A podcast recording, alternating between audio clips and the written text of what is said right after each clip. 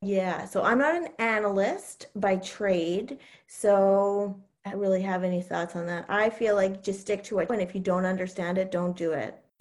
Are you a real estate investor looking to sharpen your skills or a newbie looking to become one? You're in the right place. Welcome to Where Should I Invest? Real Estate Investing in Canada with your host, Sarah Larbi.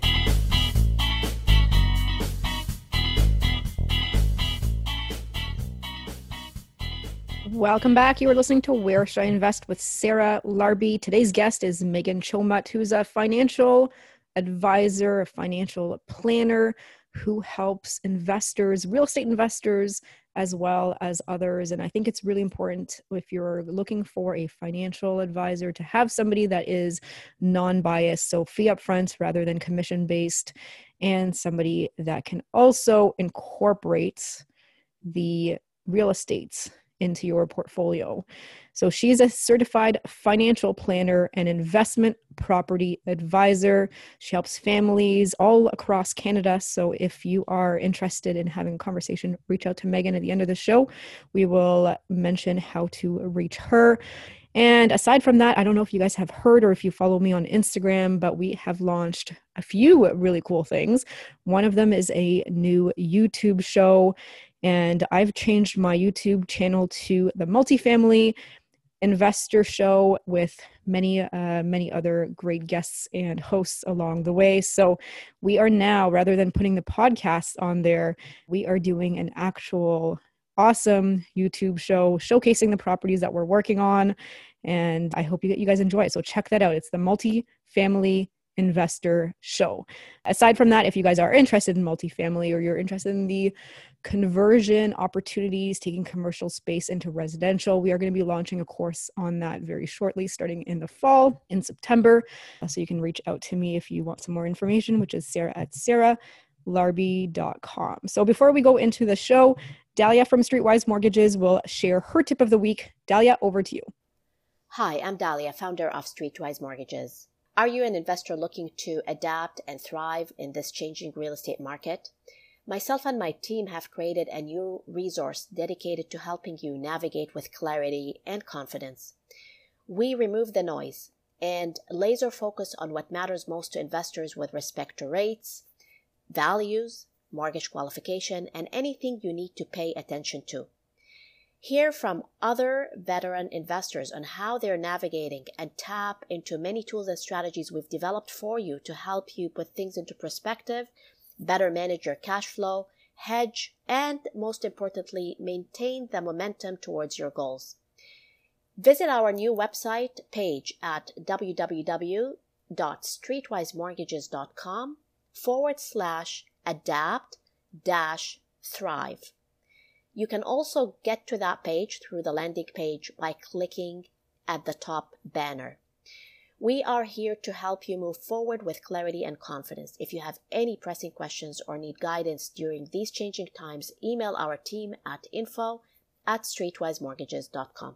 Awesome. Dalia, thank you so much. A lot of great insight, guys. I hope that you guys enjoy these tips of the week with Streetwise Mortgages and Dalia Barsoum. And I hope that you go and subscribe and leave comments for our YouTube show, the Multi-Family Investor Show. Enjoy this podcast and uh, don't forget to check out the YouTube show as well. Meghan, welcome back. It's a pleasure to have you on again. How are you doing? Absolutely. It's always my favorite part of the month when I get to talk to you. you are too nice. But now you've rebranded to Porte Rouge and that is is awesome. You're still providing amazing service with the new brand. So on Instagram, it's at Porte Rouge Co. That is awesome. But today we want to really focus on times of uncertainty, how to plan your finances around potentially the next few years being turbulent and how to ensure that you have as much possible in control finance wise and that you can ride some some ups and some downs and some levels of uncertainty without mm-hmm. losing your mind along the way so let's maybe start there. What are you seeing in the market right now? I mean, you're very, very close to many clients. You're very close to everything that has to do with finances. Are you are you concerned about the next couple years? I am concerned for a few different reasons. I feel like some people are considering when I when we look at making decisions, you need to look at both the qualitative data, meaning the numbers, as well as the qualitative data, which means the soft things like your emotions, your plan, your intentions. And I feel like potentially right now, because of this uncertainty that we've experienced and are planning to experience, people aren't considering both. There's people making decisions based on emotions or based on fear, which can sometimes be detrimental to their overall framework of their fi- financial plan. Mm-hmm, absolutely. It's it's that analysis paralysis, shiny penny syndrome put together with now it's I guess the war and the pandemic and all of those things, right? Do you take do you make a move? Do you not make a move? So obviously rates rates are going to be increasing. We all know that. It's not a surprise to, to anyone at this point. What are some things that you might recommend somebody do in terms of looking at their portfolio or their finances knowing that rates are going to be increasing how fast and how many how many points we, we really don't know but what are your thoughts? My thoughts are to consider the interest rate predictions in all of your number calculating. So if you are looking at maybe just starting out in investing in real estate is to not use today's interest rates, but maybe add a couple basis points to those rates to see if the rates increase by 2% in the next year, two years, does the property still cash flow? I'm seeing a lot of people using the interest rates increasing to stop them from investing. They're concerned, but then when you look at the numbers, it could really only mean $50 or marginal marginal difference based on the potential upswing in the appreciation. So there's a heavy weight on the on the in the news with the interest rates, but really just stick to your numbers and use those predictions going forward because the whole idea of investing is to take action and for it to not stress you out. And if your interest rate is one variable in the overall idea of real estate investing, and if that one variable is holding you up so much, maybe it's better to look at other options, maybe still in the real estate investing realm, but maybe it's private lending or maybe it's something else where you aren't so there's not so much friction in the decision making process with one variable. Thanks meghan. That that's that's really insightful. And i think you mentioned something private lending and i know some people get scared of private lending because of the high level of interest rates in private lending. Can you touch a little more on that and why investors should consider something like private lending when the interest rate seems to be a heavy factor on what they are planning on investing in and how private lending can be sometimes a safer bet, even though interest rates might be higher than using your own money? Mm-hmm. That's a really good question. And I think that there's a variety of ways that you can invest in real estate, and private lending is absolutely one of them. It's almost like a combination of the paper asset plus the exposure to the real estate market myself, I'm considering private lending right now because I can't compete. So I'm trying to acquire properties and I can't compete with the the offers that people are putting in in the pressure of the timeline of trying to make a decision. And so I have I if you like me have money set aside that's available to acquire properties but you just can't put like for example one of the things is I'm not super comfortable putting in no conditions. Maybe that's too conservative of me. I don't know. But nobody in my area right now is putting conditions. So I know that they're not going to accept my offer unless I go way over asking. And if I go way over asking, is the property a profitable investment? So I'm having to make those decisions. And while that money is sitting there available, it's not doing anything. If anything, it's eroding with inflation. So private lending would allow me to capture some of that activity, get some rates of return while I'm waiting out, or maybe I'm going to shoot myself in the foot. I don't know. But right now, I'm not able to compete in my local area. So private lending is something I'm seriously considering. Yeah, I mean, there's lots of different avenues of, of real estate investing. There's some more passive and some more active, and definitely private lending is, is on that more passive side, but it can still be very lucrative, especially if you have money sitting in the bank dwindling away at 6% inflation because that's essentially what what we're at i think at this point. point and it could even be mm-hmm. worse depending on how much the governments continue printing this money unfortunately so somebody that that wants to do that maybe they have some money in the bank and they want to go the private money route they are looking at the pros and cons of different strategies. Where can they go to actually take action and execute on lending out their private money? Like what are the actual steps for somebody that hasn't done it yet? Oh there's so many options. I think that the the one of the very first steps that I always recommend to people when they're looking at all their options, whether it's private lending or real estate investing or even just investing in like stock the stock market or different types of portfolios is to connect with people who have done it before so and there's tons of real estate investing forums and social media networking events all of those things so there's some standalones. I don't know if I want to like name drop, but you can absolutely find different resources, even within different podcasts like yours, Sarah. There's been interviews with people who have said, if you have private money, come on over. We have buyers that are borrowers that need different funds because also someone like me who's self-employed sometimes getting access to funds is not easy banks sometimes don't want to look at you especially once you are have over a certain number of mortgages so private lending is something that really is available to you and networking is the biggest thing. And it does, even if you're an introvert, networking can be as easy as following somebody on social media. It can be as easy as just sitting in a Zoom room during a workshop or during an event and just sitting and listening.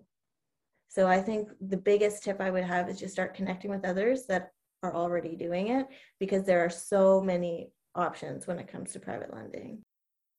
And now we're going to take a quick break to hear from one of our sponsors. I want to take a quick pause from the podcast to introduce you to some of my amazing contractors.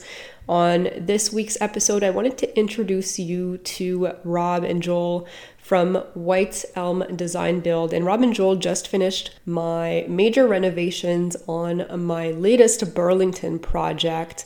And it was a full renovation and absolutely worth it. They've been super easy to work with. I wanted to give you guys some insights on some of the services that they offer their clients and they focus on Oakville to Hamilton and beyond, but they're really great. Like if you guys are ever in a property and you want to FaceTime or video call Rob or Joel, they can actually give you some insights on what to look for and also how much we are looking at renovations. Because if you're thinking about doing a flip, or a BRRRR project, the reno part is really important to get right to also figure out how much it's going to cost and what renos are going to be needed to get the actual maximum after repair value. So, super important. They will gladly do these video calls or conference calls with you guys to give you some of those insights. They're really good at getting back to clients quickly they can also do physical walkthroughs if you guys are thinking about purchasing a property or you have it under contract. They can do that with you. They're super professional and uh, they've been very involved in my latest project and uh, really on the ball. So, super easy to communicate with. They finished on time, on budget, which is really important as we know. And they've got a whole team of trades. They line them up so that they're as efficient as possible and they work with a lot of investors, but they also do some of the higher end flip types of projects too. So they work on everything in between. They're fully licensed, insured, WSIB covered. So feel free to reach out to them. They are able to be found at whiteelmdesignbuild.com. That is whiteelmdesignbuild.com, or you can send them an email, Joel J O E L at whiteelmdesignbuild.com or rob at whiteelmdesignbuild.com. Good luck on your next projects. Now, back to the show. And I think also there's something to be said about the opportunities for the lenders themselves. Like maybe if you're trying to retire, lending the money is a great way to make a good return and not having to get back in the game. If I was someone looking to retire, what would I need to know if I wanted to be part of something like that? If you wanted to maybe s- switch from investing in the physical asset to lending, to lending and as well as you can touch upon retirement retiring in general when investing even maybe going into investment as a, a form of retiring so as you tiptoe closer to retirement there's a few factors in play there so if you are interested in acquiring more properties it's being diligent with your timeline and aware that once you retire you no longer have that t4 income and the big five banks love that T4 slip. It's very confusing sometimes because I am, like I mentioned, I'm self employed. I, in the past, didn't issue myself a T4 slip and I couldn't get a loan. However, my staff bought their first property and the T4 was from me. So it was one of those things where it was like, where do you think they got their T4 from? They got it from my business, but you won't provide me with a loan for this property. Either way, you can see that that might be a little sticking point for me. but as you tiptoe closer to retirement, acquisition can get challenging. But also, as you get closer to retirement, you're moving from the accumulation phase to the decumulation phase. And when you're accessing funds and liquidating based on your lifestyle and your needs, it's really important to be aware that there are some accounts like investment properties where once you turn on that faucet of income, you cannot stop it. And you're taxed on the whole amount.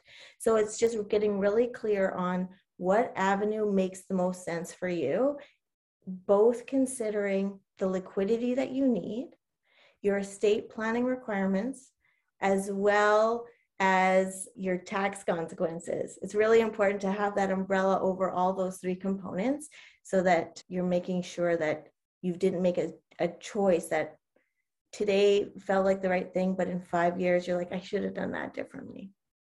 Mm-hmm. Yeah, great, great advice. So, so let's let's switch it up a little bit and go from okay, rather than the retiring piece, somebody that's starting, right? Maybe they've been working for a few years and they're saying, okay, I really want to do something similar to maybe Sarah, maybe myself, right? I, I want to retire in seven years or I want to, retire in 10 years. And I'll, I'll, tell you, I mean, you're, you're a certified financial planner that's fee upfront essentially. So you're, you're not making money off the commissions, the trailing commissions, which I think is a very important distinction because you are essentially non-biased to the advice that you're giving to get to give. And you're probably one of the very few that incorporate real estate investing in the overall picture. But let's just say somebody has maybe they let, let me give you an example. They they are mid 30s and they're making 100 grand.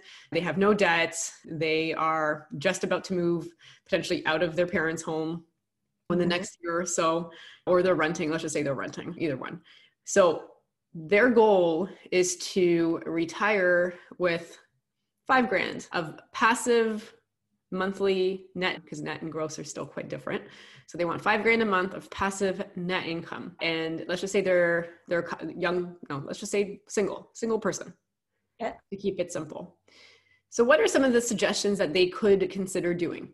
And, and what insights would you provide Okay, this is a great question. And I think this is one of those questions where I'm not in that position, but if I were to go back in time, what would I have done?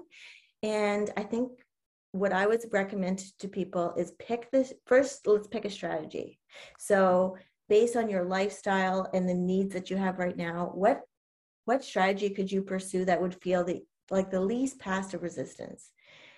I think I might have mentioned this in one of your podcast before, but I, if I could go back in time, I would have house hacked right off the stop. I, I went to mess around. Like I'm in the multi-unit game right now, but I wouldn't have even, I would have maybe bought that multi-unit as my first primary residence from the very first get-go. But I think if I was that 30 year old person looking to retire in the next five, 10 years, I would say, okay, what's my path of least resistance? And which one suits the lifestyle, my lifestyle, the most. Because I think one of the problems that happens is the strategy causes friction and it allows you not to scale as fast as you need to scale. So that's what I would recommend. I would say let's pick your strategy first and then let's crunch the numbers and then start taking action.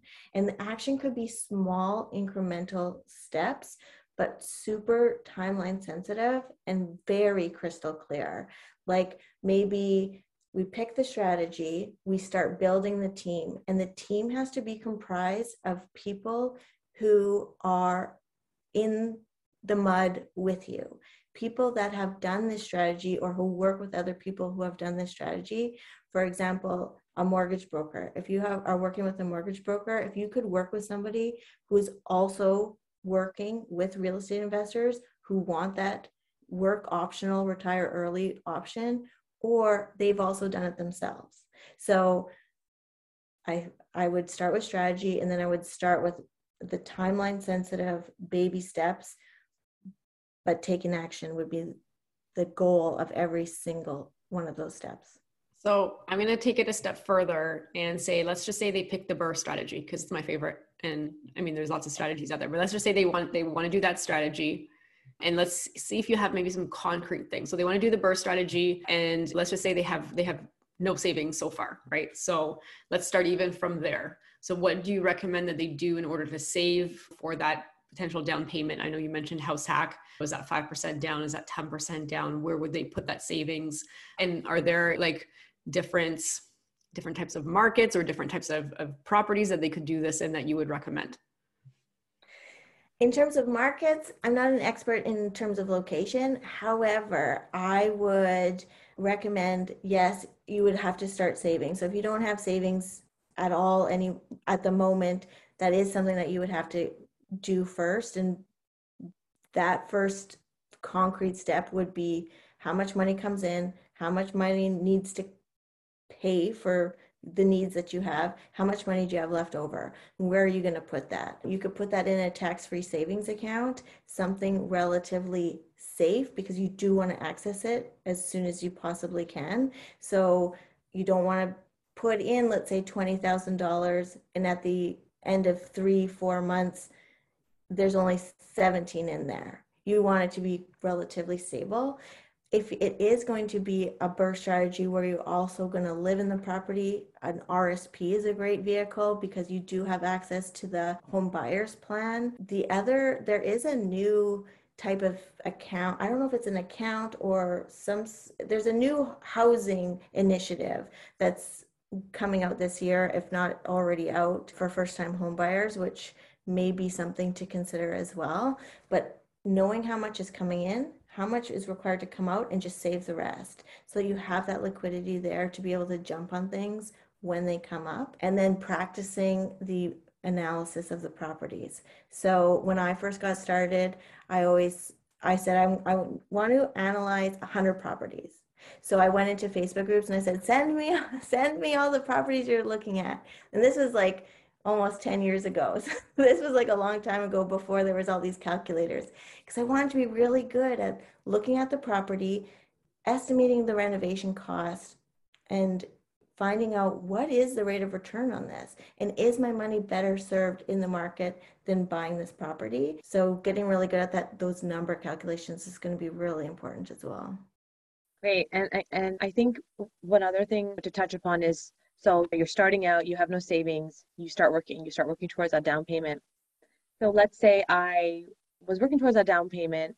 Mm, what would you advice would you give me if I then wanted to perhaps consider entering it entering into it with the JV? What are things that I should keep in mind? What are things that I should think about and how to best prepare for entering in a partnership like that situation? If you're if you're planning to enter into a joint venture arrangement, I think having really clear expectations on each party's responsibilities and role in that JV is going to be really important because if you're new, you may be coming in there with potentially just the money. you know, what there may be more value that you can bring to the table based on your knowledge and experience and maybe just grit but it's being really clear on what you what the expectations are of each party as well as getting everything in writing from your two separate lawyers. Absolutely. And that goes back to team, right? When you mentioned have a team of people on your on your power team that are investor focused, likely hopefully investors, and that includes the lawyer. And and just to add to this scenario, I think ultimately like it is totally possible to leave a 9 to 5 job in 7 years, in 10 years. I think it's just a matter of to go back to what you said, picking the right strategy. Here's the thing in some markets, the buy and hold will not get you there because it's going to be like cash flow negative and you're not going to get to your goal if you're buying things that are cash flow negative. So right now in, in this market, it's about what is bringing higher cash flow the BRRRR strategy that you're doing some conversions on and you're doing a multifamily as an example, you're refinancing, you're recycling your money, and you're calculating your numbers to cash flow. It could be the short term, mid term rental strategy. It could be making sure that when you're screening your tenants, your tenants are not lifers and they're going to be in and out in two three years because the market rents uh, increase a lot more than what you can do in in this market in in ontario as an example. Obviously other markets with no rent control is a different story. It could be rent to own. There's so there's a lot of different strategies but if you're if you're thinking okay you want to retire with a certain amount of income cash flow wise you do have to make sure that you're talking to the right people to pick the right strategies that are going to get you there it can also like if you're sitting on some cash it can also include like meghan spoke about is private lending right? I mean I, I do want to go back to that for a second because private lending you could you could lend on a first mortgage you can lend on a second mortgage you can lend it as a promissory note and they all have risks associated with them. And so in 2020 as rates are increasing and times are becoming more unknown are there some strategies that you think would work better than others? And are there maybe some ways that of lending money that would potentially work better than others? that is a loaded question. And if I knew, I would be doing all the things. That's a really good question. And I think, like you mentioned, it is location specific. So it depends on where you're willing and able to put your money. So, for example, if you never want to use property management, then you need to stick close to home and figure out what are the options for you in your local area. Mm-hmm. I mean, private lending is a different story because that's kind of like all in the interwebs in terms of money transfer, and that does allow you to have access or not have access, but you're lending money to potentially somebody who is taking on bigger projects in other areas, which can be really helpful. The thing that I like to compare private lending and real estate, actual the property investing, is buying a rental property or potentially rent to own is like buying a goose that lo- that lays golden eggs. So the property itself hopefully has value as well as the eggs. Buying or participating in private lending, you only get the eggs. There's no appreciation there. And if you have the pre- prediction that the property values are going to increase, then I think buying that goose sometimes can have some more beneficial weight. But sometimes it's hard to buy those gooses. Yes, Absolutely. I mean, or you're competing with 20 other offers, though I think slowly things with the increases of, of the rates are, are stabilizing a little bit. So, you know, one of the things I, I was listening to, and I'm not an economist, and I'm sure you've been hearing the same thing, but like if there is a, a market downturn, like let's just call it, I think I was reading an article, it's 24%. To me, it doesn't bother me. I'm like, okay, great, some more opportunity, my stuff cash flows. But what would you tell somebody that is is maybe just holding onto a portfolio and there's that risk of the 24% like are there some ways that they can potentially stress test their portfolio to ensure that they have enough of a buffer in order to take some of that those times and then second mm. question and i don't want to ask too many questions at once but the second question is should they also or should we also be looking at like hard assets like gold and silver specifically in addition to real estate and also potentially currency and holding currency in a different format. So, loaded question as well. What are your thoughts? Okay, so the first question Okay, I got I got distracted by the second question. Go back to the first one again. The first question was, what would you tell somebody if, if they're like, okay, there's probably a 24% risk of a market correction, maybe a 40% risk, maybe no market correction. I, I don't know, but thoughts or insights on that? Okay, so what I would say is what was the intention for the rental pro- portfolio in the first place? So, what was the intention? So, for some people, it's generational wealth.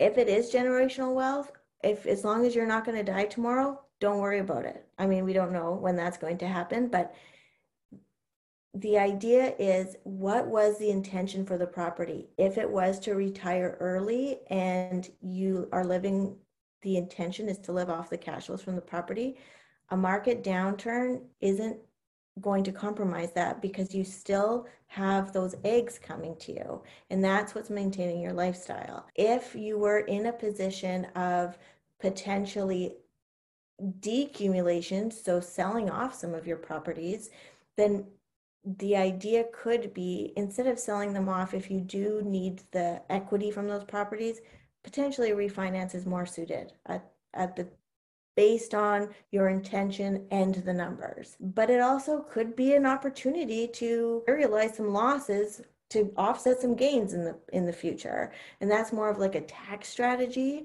but in terms that that's how it's always going to be. It, I mean, the market in the in the stock market and the real estate market is always going to ebb and flow. And so it's just bringing you back to what was the intention of buying the property in the first place and is the current market condition enough reason for you to to change your strategy at all? Mm-hmm, absolutely. And and just to, to follow up on that, what about gold and silver or potentially crypto or cash in, in non-Canadian cash? Yeah, so I'm not an analyst by trade, so I don't really have any thoughts on that. I feel like just stick to it. And if you don't understand it, don't do it. I mean, I, I, that is great advice, right? Stick to what and and and I think a lot of people can lose a lot of money by investing in things that that they don't know about. So what what are you what are you focusing on right now in terms of your business? In terms of my business, we're really just trying to help people navigate. I've had a lot of people the new clients are new investors so they're just trying to get their those boots in the mud as i like to say. They're trying to learn from people who are five ten steps ahead of them. They're trying to set up that framework so they may come in feeling like they just want their money to be working more efficiently for them or they want to learn from other people's mistakes. They want to make sure they're doing things properly but also they need a sounding board there's just so much noise at the moment in terms of don't do this, do do this, that strategy sucks, this one's the winner, why are you doing that?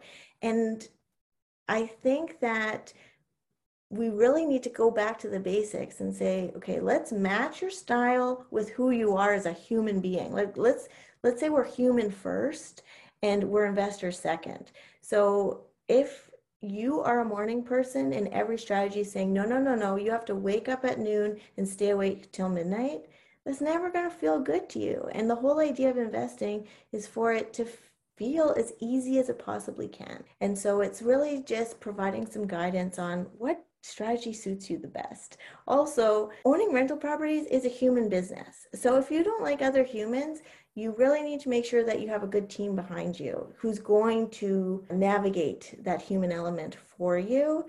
And we need to factor that into the cash flow because there's a lot of good reasons why you can own properties that don't cash flow.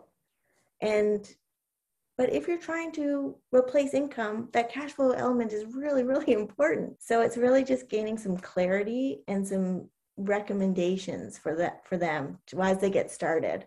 I actually I haven't worked with anybody in the in the last couple years who's in that decumulation mode. Even people who are getting closer to retirement, I haven't seen like one of the options that we sometimes talk about is what about liquidation and doing some private lending to kind of replicate that dividend type idea, those goose eggs, without the responsibility of the property. And I think that real estate investors are a totally different animal. And as we get older and more mature, we get more comfortable and we have our systems and processes in place and we're totally comfortable with keeping the everything the way that we have it have going.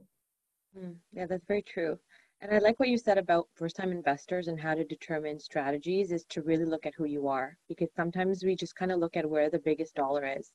And I think when people begin in real estate investing and don't know like the in depth in and outs, that's the first thing you're going to look at. Where am I going to get the highest rate of return?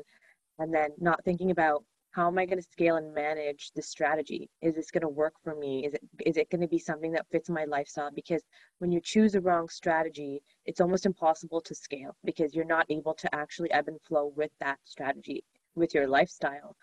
And I think for a new investor, it's also about knowing yourself but also understanding to fit. So for example if you're looking for a recreational home okay like and you like you want a nice big fancy cottage and you're looking at the 1.5 and the 2 mil and you're like i'm going to buy this cottage and i'm going to rent it out and i'm going to make loads of money because it's a beautiful cottage and i want to stay there too.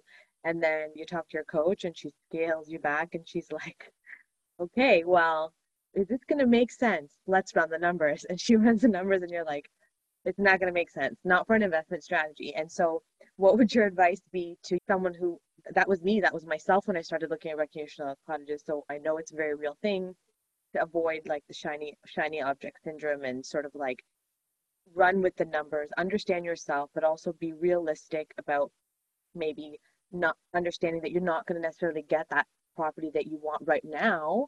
It could be in the future when you accumulate and it's not much of an investment more for yourself but how to scale back and understand that sometimes it's the ugliest one is that's your best bet and the uglier the better sarah always says so. Yeah. What would be so I think that there are reasons sometimes for buying something that that doesn't cash flow or on paper doesn't seem profitable because I'm going to match it back to the lifestyle. Potentially, maybe you have kids that are going to school, they need somewhere to live. It's not going to cash flow, but it makes sense in another way. And I think having that sounding board of your team, so maybe your coach or your advisor, your mortgage broker, all kind of giving you some ideas on that path of least resistance and not being caught up in the personal aspect of the investment. I mean, that is so hard to say. I mean, so easy to say, but hard to do. Like, for example, I see this sometimes with investors that do the BRRRR strategy and they try to renovate based on what they like. And it's one of those things where it's like, you are you going to live there and if the answer is no then don't worry about what you like just do what's what's standard which which is nice what do what your prospective tenant wants but also that is durable and as maintenance less as possible. And so when you're looking at the strategies and you you think oh well i can make this a win-win well maybe you're you that is an option for you but just not right now. Maybe that's like the third property you buy or maybe that's one of the things that you bring in some of your siblings or friends and say why don't we do this together like jv let's all do this together there are ways to make things work but it's kind of separating the investment side from that personal preference side which is very difficult when you're looking at your life, where you see it going, what you want, also that human element of there's somebody going to be living in that property. So it's I, I like to stick to the numbers. I'm more of a numbers person, so I kind of put more of the weight on the numbers, but still consider that qualitative information. So maybe I'm more of like the 80% numbers, 20% behavior and, and emotions. But if that if you're more of a decision maker by emotions you have to consider them and having that sounding board to remind you of the the numbers and the timelines and that that may be an option but just not right now is something that you we all need to lean on that because i mean we're all sitting here and we we have different strategies and we've all made mistakes and it's just one of those things where you need to have other people to connect with to help you walk through all this with. Mm-hmm. Yeah, absolutely. It's it's it's tough. I think sometimes for many newer investors because there's a lot of emotion tied into it, and I think the more that we do it, the less it's going to matter and, and more towards the numbers. But maybe somebody's all very numbers driven. But I think the more somebody does it transaction wise, it becomes more and more transactional. And you know what you're going to get the most rent with without going overboard. You know what you're going to get the most after repair value without going overboard. And, uh, and I also think it's different for flippers. Flippers renovate to sell and investors, many other ones that are doing the BRRRR strategy or the buy and hold with some maybe cosmetic stuff here and there, we're we're just renting. And I, I like that you said durable because you're not going to necessarily go with like this fancy hardwood bamboo floor when vinyl is just fine and durable for tenants, right?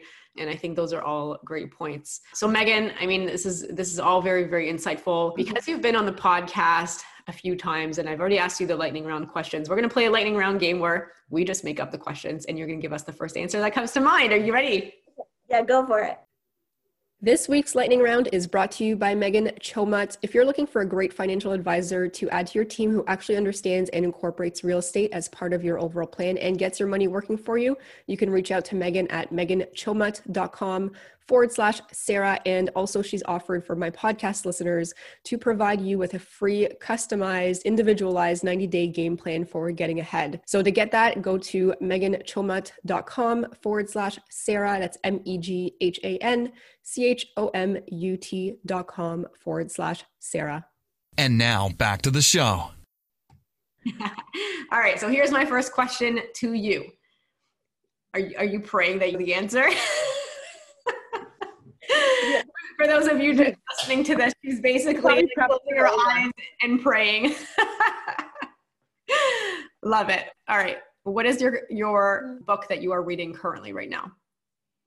I'm reading I'm in the middle of tax season. There's no reading for me at the moment except for tax guides, but I do have this one, which is really great that I just finished before tax season, mm, called The One, one thing. Really good. It was it was a quick read and very good.